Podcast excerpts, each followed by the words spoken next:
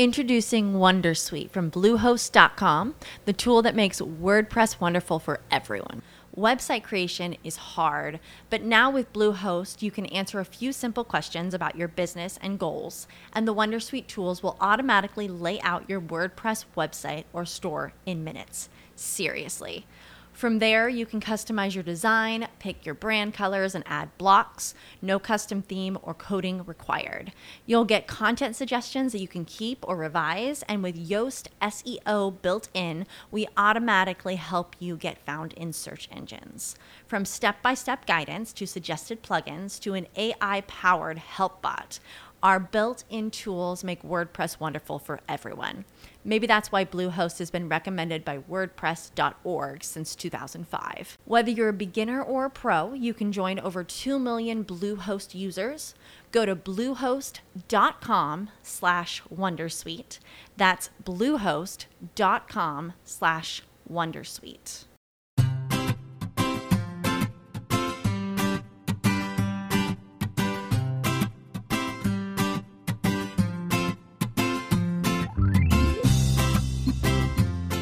Bienvenidos al capítulo 126 de Perspectiva, un podcast de Milcar FM donde analizamos cada semana todas las decisiones y estrategias de las empresas que nos rodean. Hoy conoceremos los planes de McDonald's, el tenedor, Lidl, Volkswagen y conoceremos también los planes de Mercadona para los próximos años según Juan Roch.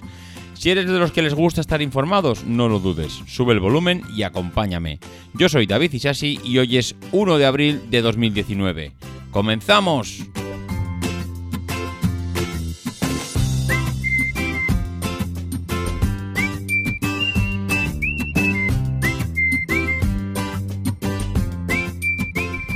Muy buenas a todos, ¿cómo estamos? Pues muy bien, la verdad es que ya metidos prácticamente en el mes de, en el mes de abril. Eh, estamos, bueno, de hecho hoy, aunque yo lo estoy grabando en sábado 30 de marzo, pero el episodio, el capítulo sale en abril, con lo cual hemos pasado ya el primer trimestre del año. Y sí, ha sido un poco, bueno, irregular, vamos a decirlo irregular. La verdad es que cuando no es por una cosa por otra, se está haciendo complicado uh, conseguir una periodicidad semanal, pero bueno, lo estamos intentando llevar de la mejor manera posible. Mm, en el mes de abril, con la Semana Santa por medio, pues no auguro un final feliz. Seguramente no conseguiremos grabar todos los capítulos que, esperamos, porque además pues eh, me voy de vacaciones unos días, eh, va a ser imposible grabar, mm, o al menos de primeras, va a ser complicado grabar. En el peor de los casos, pues tendré el teléfono móvil, así que bueno, si hubiera una oportunidad o hubiera algo que quisiera comentaros y hacer un pequeño, brevísimo episodio, pues eh, aunque sea, lo grabaría con el teléfono móvil si es que merece la pena. El episodio de hoy, pues el episodio de hoy, después de ya varias semanas hablando de monotemas o empresas, pues casi que me apetecía volver a hacer algo de, de noticias, volver a recuperar esas famosas píldoras que tanto, eh, bueno, que tantos episodios rellenaron hace cosa de un año y que últimamente pues las habíamos medio abandonado. Y hoy sí, hoy vamos a hacer un episodio de esas píldoras y hay además varias noticias que desde luego merecen la pena. La primera noticia que quería comentar hoy, pues la primera noticia viene de McDonald's.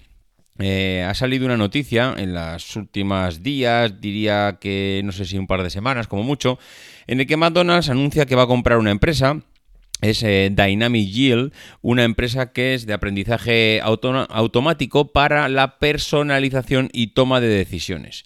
¿Esto dónde lo va a implementar? Pues esto lo va a implementar en sus conocidos Automac o los McDrive, que son esos sitios donde llegas con tu coche, pides, te lo sirven a toda pastilla y te vas.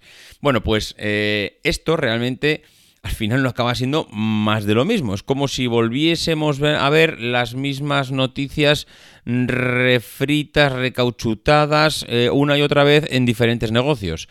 Esto eh, creo que lo puso de moda en su día el señor Amancio Ortega con el grupo Inditex mandando a, iba a decir modistas, comerciales, no sé cómo se llamarían en su día, a personas por las diferentes capitales eh, europeas de la moda para anticipar un poco lo que se estaba llevando por la calle, lo que le gustaba a la gente. Esto lo hemos hablado ya 300.000 veces en perspectiva y... Eh, pues los que han venido después, que esto desde luego McDonald's no es el primero, casi podríamos decir que es el último, porque todas las empresas han ido de una u otra manera aprendiendo cuáles son las costumbres o los gustos o las tendencias del mercado y de sus clientes, pues en este caso McDonald's quiere incorporar esta inteligencia artificial en sus menús Macauto. Eh, ¿Qué es lo que le va a aportar? Hombre, pues los beneficios de, conocer lo que quieren tus clientes, eh, pues son muy grandes. Eh, alguno posiblemente podría decir, pues que van a querer gente que va a McDonald's, pues hamburguesas. Hombre, pues sí, seguramente querrán hamburguesas, pero ¿quieren hamburguesas de ternera? ¿Quieren hamburguesas de pollo? ¿Quieren patatas chips? ¿Quieren patatas gajo? ¿Quieren Coca-Colas? ¿Quieren Fanta? ¿Quieren... ¿Qué es exactamente lo que quiere? ¿Cuál es el pedido tipo? Y sobre todo, ¿Cuándo se produce ese pedido tipo? Son gente que va cuando llueve y se quiere quedar en casa y va con el coche. Son gente que va camino de un partido mm, de la NBA. Son gente que va mm, a hacer, no sé, eh, al final es conocer las costumbres eh, de todos tus clientes, saber cuándo hacen o anticiparse a cuál es el tipo de pedido que van a realizar.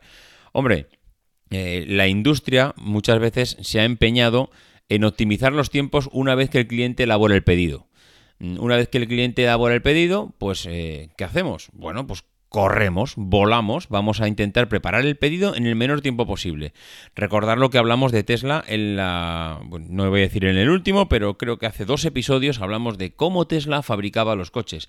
Ya no estábamos haciendo los, coches bajo pedido, sino que lo que estábamos haciendo es aprender de la estadística de cuáles son los coches que más piden los clientes para lanzar la fabricación antes incluso de que se haya efectuado el pedido. Simplemente luego hay que, eh, digamos, eh, enlazar un pedido con un coche. Pues esto es lo mismo. Al final, lo que quiere McDonald's es voy a anticiparme a qué es lo que me van a pedir los clientes. ¿Y cómo me voy a anticipar? Pues como pues de la única manera, la única manera que, necesito o que puedo es con inteligencia artificial. He comprado esta empresa que está especializada en esto y con eso lo que espero es saber lo que me van a pedir, qué día me lo van a pedir, por qué motivo, porque cuando se den todas esas circunstancias, yo lo que voy a hacer es tener preparados ya esos pedidos para que si en lugar del coche esperando durante 5 minutos a que se prepare tu pedido, puede esperar uno, estamos hablando de reducir por 5, estas cifras me las estoy inventando, ¿eh? pero bueno, estamos hablando en reducir por 5 el, el, tiempo de espera. Y si reducimos el tiempo de espera por 5, estamos hablando de que en ese mismo tiempo entran 5 cinco, veces es más clientes a recoger pedidos. Evidentemente ellos ya tendrán muy claro los tiempos, los estudios, los análisis, las estadísticas, sabrán lo que están haciendo. Pero tener un restaurante inteligente, saber qué es lo que te va a pedir los clientes, saber cuándo te lo van a pedir, en qué circunstancias y poderte preparar, te ayuda no solo a reducir esos tiempos, sino a optimizar también tus stocks. Tú tienes que hacer un pedido de esa alimentación, de bebidas, de carne, de pan, tú tienes que anticiparlo. No es lo mismo pedir mucho que pedir poco. No es lo, porque claro, cuanto más pides y más stock generas, más almacenamiento tienes que tener, más cámaras frigoríficas, más consumo, más de todo. Es decir, la información hoy en día es poder y el poder es dinero y el dinero, amigos míos, es el motivo por el que las empresas al final están aquí. Y otra de las noticias que tenemos esta semana, y de verdad es que me hace gracia pues leerla o verla, es, lo digo porque me recuerda a lo que hablábamos hace unas semanas cuando el CEO de Netflix decía que su, problema no era el, el, resto de sus competidores. Es decir, yo no me preocupo por si la gente ve Amazon eh, o ve, eh, no sé, cualquier otro tipo de plataforma, Movistar Series o da igual, el que sea. Le preocupaba el tiempo, le preocupaba que la gente eh, estuviera eh, disfrutando de su tiempo libre en lugar de viendo televisión, pues jugando a la consola, videojuegos, etcétera, etcétera. Claro, una de las noticias que veía esta semana es que en el tenedor parece ser que el tenedor, ¿sabes? La aplicación esta de teléfono móvil en el que eh, tú puedes reservar un restaurante, pues eh, le declaraba la guerra al teléfono. Y claro, eh, al final, pues te das cuenta que esas declaraciones de Marcos Alves, que es el CEO del tenedor, pues van en la misma línea que las que hizo eh, Red Hastings, el CEO de Netflix, cuando hablaba de cuáles son sus verdaderos rivales. Uno podría pensar que los rivales de una plataforma como el tenedor de reserva de, comida, pues puede ser como plataformas como Just Eat, como plataformas de las que te llevan comida a casa. Eh, bueno, pues eh, ese al final puede ser un poco la competencia, ¿no? Que puedes tener. Él evidentemente dice que no, que ni que lo más lejos de la realidad, que para él su competencia es el teléfono. Y uno puede pensar, pero ¿cómo que el teléfono? Si el teléfono es lo que utilizas cuando vas a utilizar eh, el tenedor, tú lo que utilizas es el teléfono para hacer la reserva. Pues él dice que sí, pero no el teléfono como herramienta, sino el teléfono como medio de comunicación sonora, como llamada de teléfono. Es decir, la gente lo que hace cuando va a reservar un, eh, un restaurante para cenar es coge el teléfono, busca el número de teléfono del restaurante y llama. Y allí pregunta y allí reserva. Bueno, pues ese proceso de coger el teléfono y elegir un camino diferente, que es el de la llamada de voz, es lo que a él es lo que le quita el sueño, entre comillas. ¿Por qué? Pues porque necesita reconvertir a los usuarios, reconvertir a sus clientes, cambiarles la costumbre y que entiendan que una reserva por el tenedor es mucho más rápido, mucho más ágil, mucho más fiable y que te quita de mm, llamadas eh, largas, esperas, no me cogen el teléfono, espérate que llamo más tarde, le consulto al encargado que ahora mismo no está, mm, deme su teléfono que le vuelvo a llamar. Bueno, pues eso es lo que el tenedor necesita darle la vuelta y, bueno, y de hecho ya se la está dando, porque una de las cosas que han hecho recientemente es que han comprado Restorando. Restorando es una plataforma de reserva que eh, es muy líder eh, en los países donde está operando y opera sobre todo en Sudamérica, Argentina, Brasil, Chile, Panamá, Uruguay. Bueno, pues en esas principales eh, ciudades el tenedor acaba de extender sus garras, entre comillas, para intentar, pues, mm, digamos, estandarizarse como la plataforma de, reserva de, restaurantes para, cenar, para cenar para comer.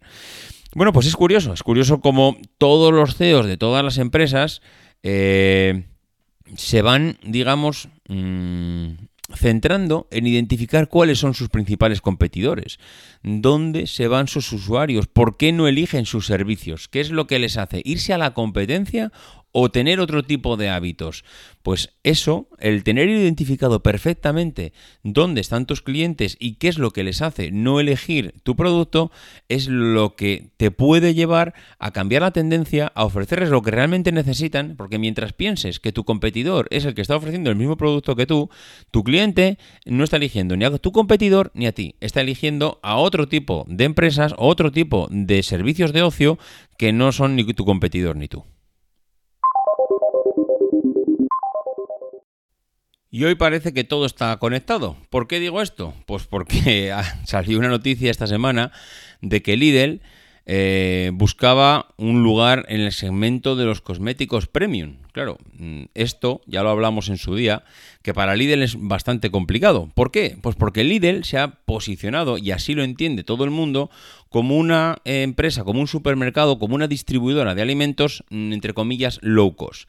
Claro, cuando te posicionas en este segmento, salir de aquí es realmente complicado.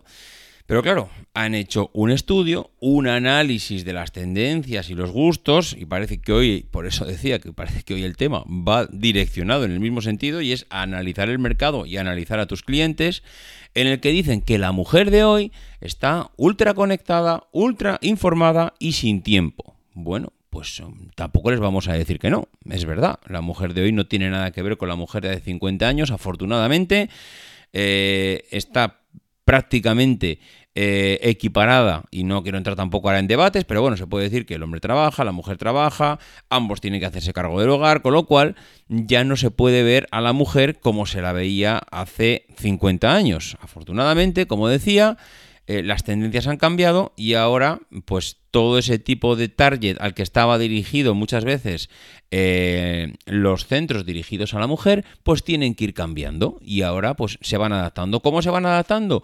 Pues como decía el artículo, haciendo análisis de las tendencias de consumo de la mujer.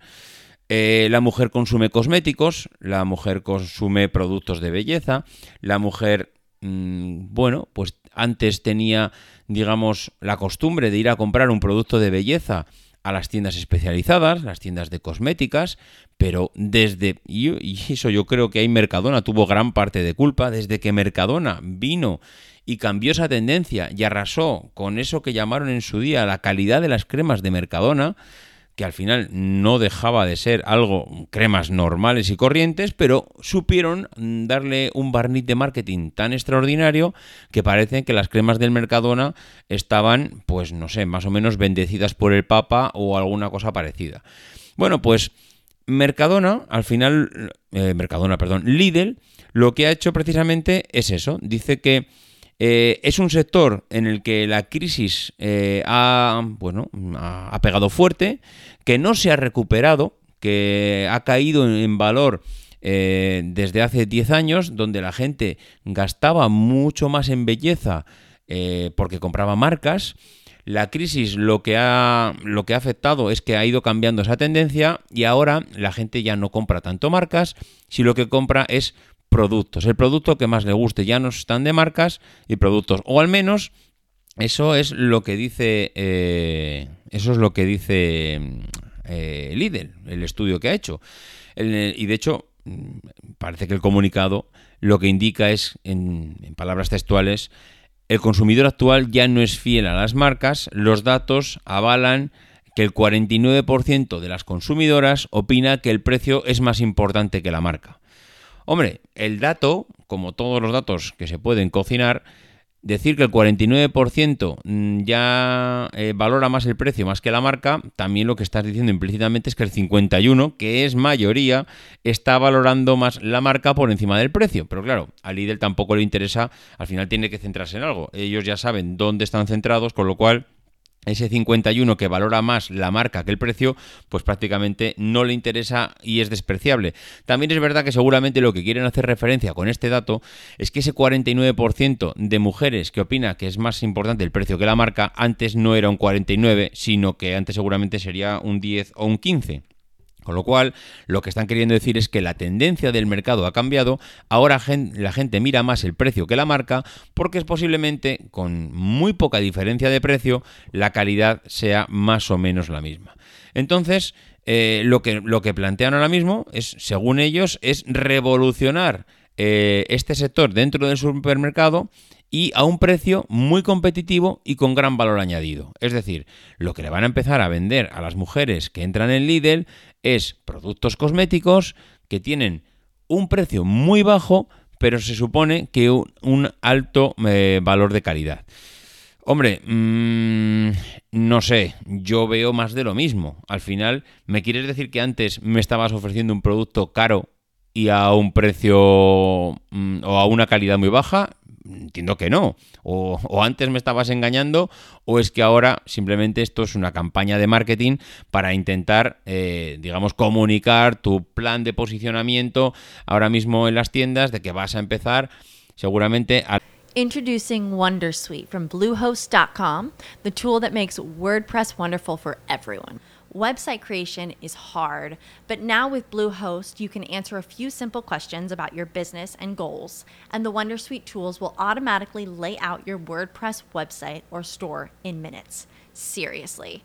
From there, you can customize your design, pick your brand colors, and add blocks. No custom theme or coding required. You'll get content suggestions that you can keep or revise, and with Yoast SEO built in, we automatically help you get found in search engines.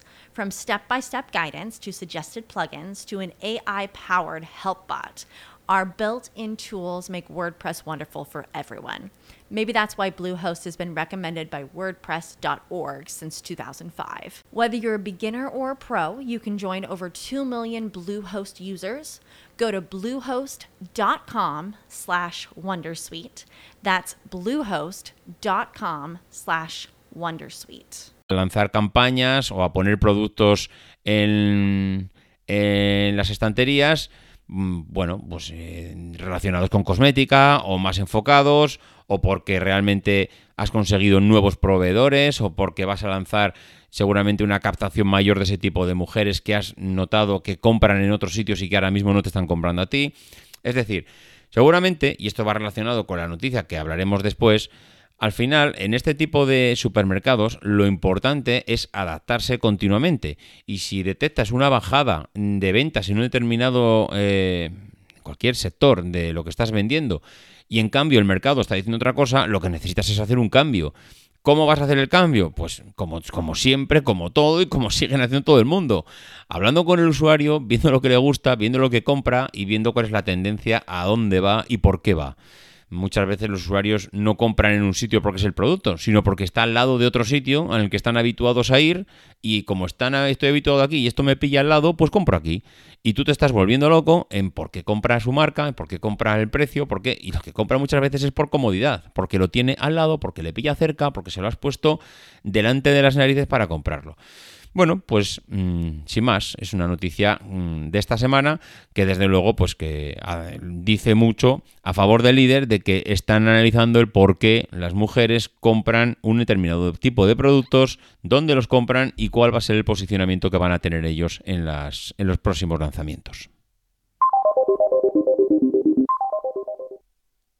Y ya para terminar, mm, yo para mí posiblemente igual la noticia más eh, curiosa. No sé si... No, iba a decir impactante, no sé, impactante no es, pero no deja de ser curiosa. Y es que eh, he leído un titular esta semana en el que decían que Volkswagen quiere ser el Microsoft del coche eléctrico. Es un titular de un artículo en el país. Y ya el titular ya pues me ha llamado la atención. Digo, pues voy a ver qué, no sé, qué, quiere hacer Volkswagen, ¿no? Bueno, pues lo que quiere hacer Volkswagen es interesante. No sé si es bueno o malo, pero es interesante. Sobre todo porque en el tema del coche eléctrico ahora pasan varias cosas y es que pues ahora todos o casi todas las empresas están intentando posicionarse, buscar un producto adecuado, que hacer un producto bueno en calidad, estoy seguro que lo saben hacer todas las grandes.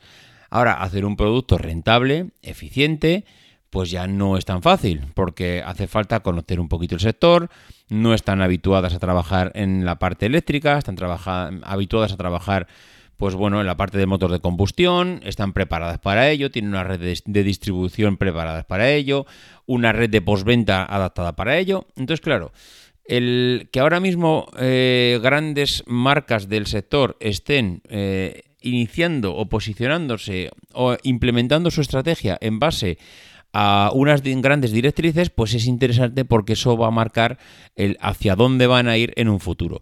En este caso, Volkswagen mm, dice que está implementando, bueno, esto ya lo anunció hace, diría que meses, una plataforma que le llama MEP, MEB, que según las siglas que yo he conseguido encontrar cosa que no entiendo muy bien, porque las siglas de MEB es Modular Electrification Toolkit, pero ya me explicaron a mí la B con Toolkit como, mm, como encaja, no sé, yo es que no, no, no lo encuentro sentido, pero bueno, el caso es que ese Modular Electrification Toolkit que se supone que va a ser una plataforma que Volkswagen, eh, según nos está vendiendo, está o ha diseñado, implementado, desarrollado desde cero eh, pensada en el vehículo eléctrico, es decir, no hemos cogido nuestro conocimiento del motor de combustión de tantos y tantos y tantos años fabricando coches eh, de, motor de combustión para adaptarnos al vehículo eléctrico, sino que hemos montado una plataforma que vamos a utilizar todas las empresas de nuestro grupo, es decir, SEAT va a utilizar la plataforma, Skoda va a utilizar la plataforma, Audi va a utilizar la plataforma, Volkswagen, eh, la propia marca, va a utilizar la plataforma, es decir, hemos desarrollado una plataforma pensada exclusivamente en el vehículo eléctrico, mejor o peor, ahí no vamos a entrar en debates, que mm, todas las empresas del grupo lo van a crear. Pero claro, ¿qué pasa? Pues que ahora mismo eh, fabricar un vehículo eléctrico es caro. Es caro, carísimo. Y entonces, mm, ¿qué es lo que ha pensado Volkswagen para rentabilizar su plataforma? Bueno, pues licenciarla, abrirla a terceros. Es decir, todo el mundo que quiera implementar un coche eléctrico, fabricar un coche eléctrico basado en mi plataforma, lo que va a tener que hacer es pasar por caja, yo le abro las puertas, encantado de habernos conocido, encantado de decir eh, o de utilizar la plataforma, encantado. Hay una cosa que no entiendo, porque cuando dice que va a utilizar la plataforma, ¿qué es lo que está queriendo decir? Yo te lo fabrico, ¿no? Mm, entiendo qué quiere decir eso. Porque claro, yo te puedo decir la plataforma de vehículos eléctricos de fabricación, pero si tú no tienes fábrica, pues, eh, pues ya me dirás tú cómo vas a fabricar un vehículo eléctrico. Entonces yo lo que interpreto es que lo que le está diciendo Volkswagen es, no tengo ningún problema en fabricarte un coche, es decir, eh, Dime qué coche quieres, dime cómo lo quieres, dime qué autonomía, dime qué prestaciones, dime, dime, dime, y en base a la información que tú me des, yo te fabrico el coche. Tú pones, yo te digo lo que te voy a pagar, o sea, lo que te voy a cobrar por fabricarte el coche y tú ya le pones el precio que tú quieras en el mercado, evidentemente. Hombre, mm, pues ¿qué queréis que os diga? Es algo, mm, es un posicionamiento, no sé qué tal le irá, porque al final va a depender de cuánto de bien o de mal le vayan a los demás en cuanto al desarrollo de coche eléctrico. Mm, entiendo que ellas están pensando que no todas las grandes van a poder adaptarse y que no todas van a estar preparadas y que no a todas les va a ir igual de bien. Con lo cual van a quedar unas, unas pocas que vayan a estar preparadas para este, esto que nos llega. Y eso es lo que ellas quieren aprovechar para lanzar la caña y que atraer a todas esas empresas que todavía, bueno, es posible que, mm, que todas se adapten.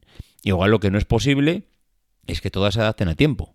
Claro, si yo soy una empresa de fabricación de coches y en vez de tres años necesito seis para fabricar mi coche, pues igual lo que tengo que hacer es mm, durante ese periodo eh, tener un acuerdo con un tercero en el que basándome en su plataforma o en su eh, o en sus fábricas me fabrique el coche que yo necesito poner en el mercado por lo menos por lo menos para mm, a mis clientes seguirlos teniendo fidelizados en la marca.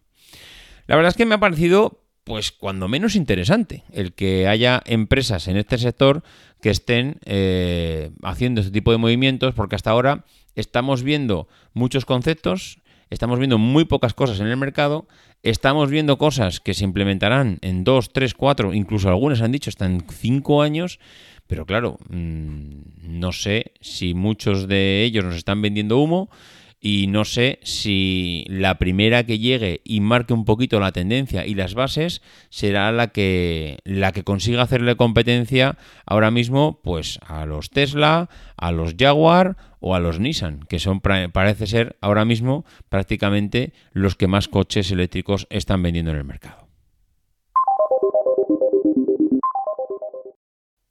Y antes de acabar, mm, he visto que me dejaba esta noticia en el tintero. Ha habido un... bueno, iba a decir una entrevista, la verdad es que no es muy extensa, pero bueno, ha habido unas declaraciones eh, del, del, CEO de Mercadona, del señor Roch, que hablaba un poco de cuál es el posicionamiento de la empresa eh, ahora mismo en el mercado y cuáles son los intereses que tienen. Y la verdad es que viendo las declaraciones es, es curioso ver cómo pues ahora mismo está pensando la empresa, o él, porque él es la empresa, en hacia dónde tienen que ir. Le hablan de si van a implantar mejoras en los supermercados. Esa es una de las preguntas que le hace el periodista. Hombre, decirle eso a una empresa de distribución es no saber lo que están haciendo en los últimos años. Todas, no solo Mercadona, todas remodelan tiendas, todas implantan mejoras, todas hacen estudios, como ya lo hemos repetido un montón de veces, porque es que no les queda otra que realizar este tipo de acciones para ir adaptándose a los mercados. La verdad es que mm, normalmente suelen hacer eh, abrir nuevas secciones, adaptarlas, ampliar unas, recortar otras, mirar un poco a ver en función de qué zona eh, les va bien o les va mal.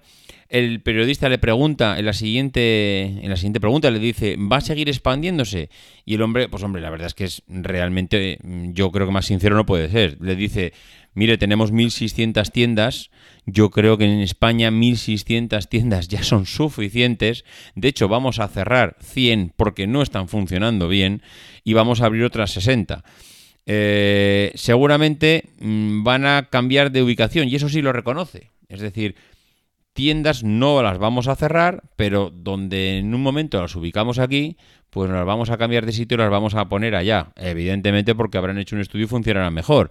Pero también, pues, eh, esa política que ha tenido Mercadona de ir en régimen de alquiler a los locales, en parte es por esto, porque no, así como por ejemplo eh, Zara, pues va con la idea de comprar, Zara, su presidente, su CEO, va con la idea de comprar y alquilar el local, él no quiere alquilar el local, él simplemente está centrado en el negocio, quiere sacar el rendimiento al supermercado. Y eso es yo creo que lo que se va a basar en España los próximos años de Mercadona, es eh, más o menos mantener el número de tiendas que tiene e ir cambiando o cerrando aquellas que no vayan funcionando. Mm, y con eso yo creo que de momento los próximos cinco años tiene un plan estratégico bastante claro para seguir ganando dinero como lo está ganando hasta ahora. El periodista le pregunta, ¿va a haber Mercadona más allá de España y Portugal? Eh, hombre, mm, yo creo que ahora mismo para ellos Portugal es el gran reto. Mm, yo, mm, según además él reconoce, eh, no tiene planes de ir a, Italia, no tiene planes de ir a Francia. Mm, bueno, eh, ahora mismo yo creo que su plan es Portugal. Y aunque la palabra internacionalización puede ser muy grande y hacer pensar en que Mercadona está pensando en expandirse por Europa, yo creo que para ellos ahora mismo su gran reto es Portugal, porque en Portugal es donde tienen que demostrar que pueden salir un poco del círculo, mm, de ese, de ese círculo de confianza, ¿no? Mm, de ese círculo donde te encuentras cómodo, donde controlas, donde dominas, donde estás ganando dinero. Bueno, marcharse a Portugal y ganar dinero en Portugal, creo que a ellos mismos les va a hacer reforzar un poco esa autoconfianza de que pueden, de que valen, de que están preparados para ganar dinero mucho más allá de las fronteras españolas. Estoy convencido que si en Portugal les va bien, creo que veremos seguramente la parte sur de Europa expandirse a Mercadona más rápido de lo que está haciendo ahora mismo eh, en Portugal.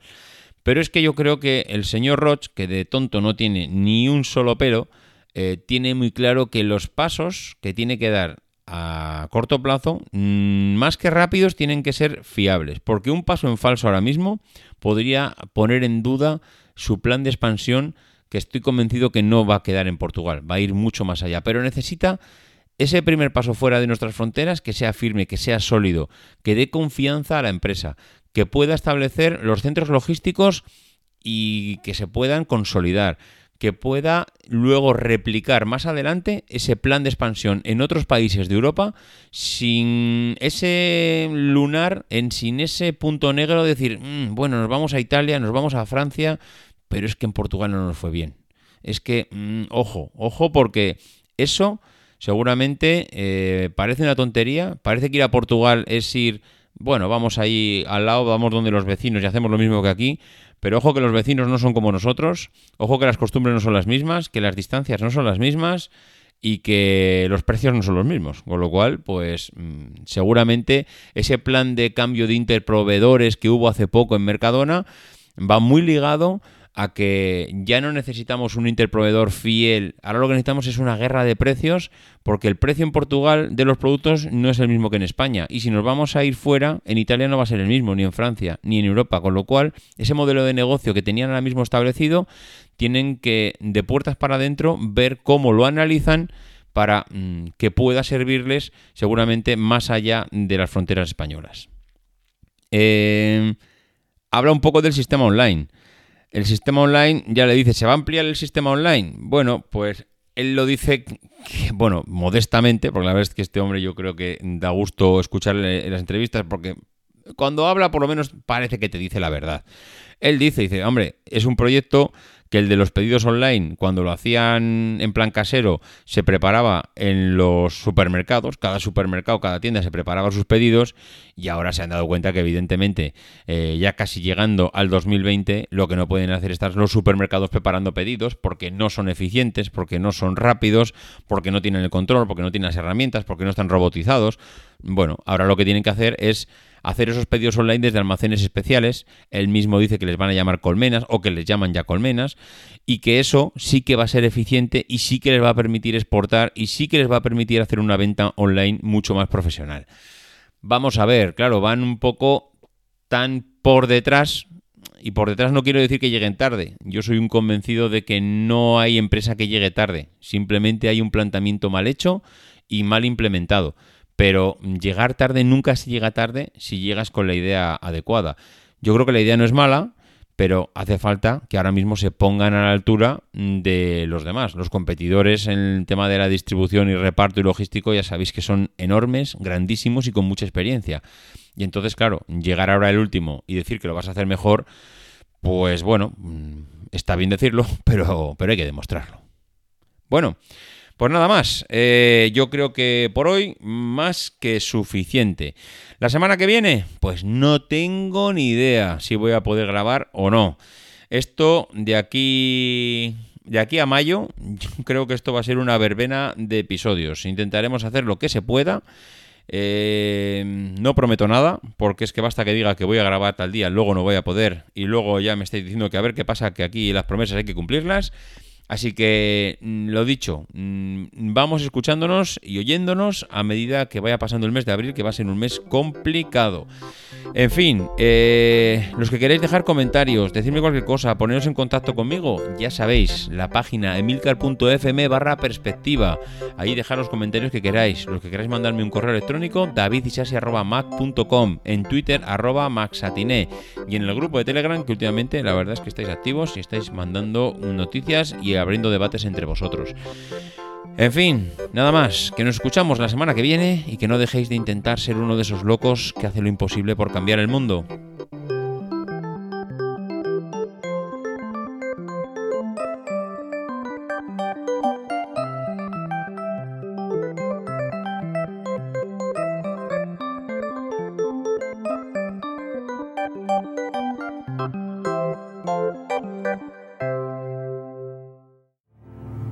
Because the people who are crazy enough to think they can change the world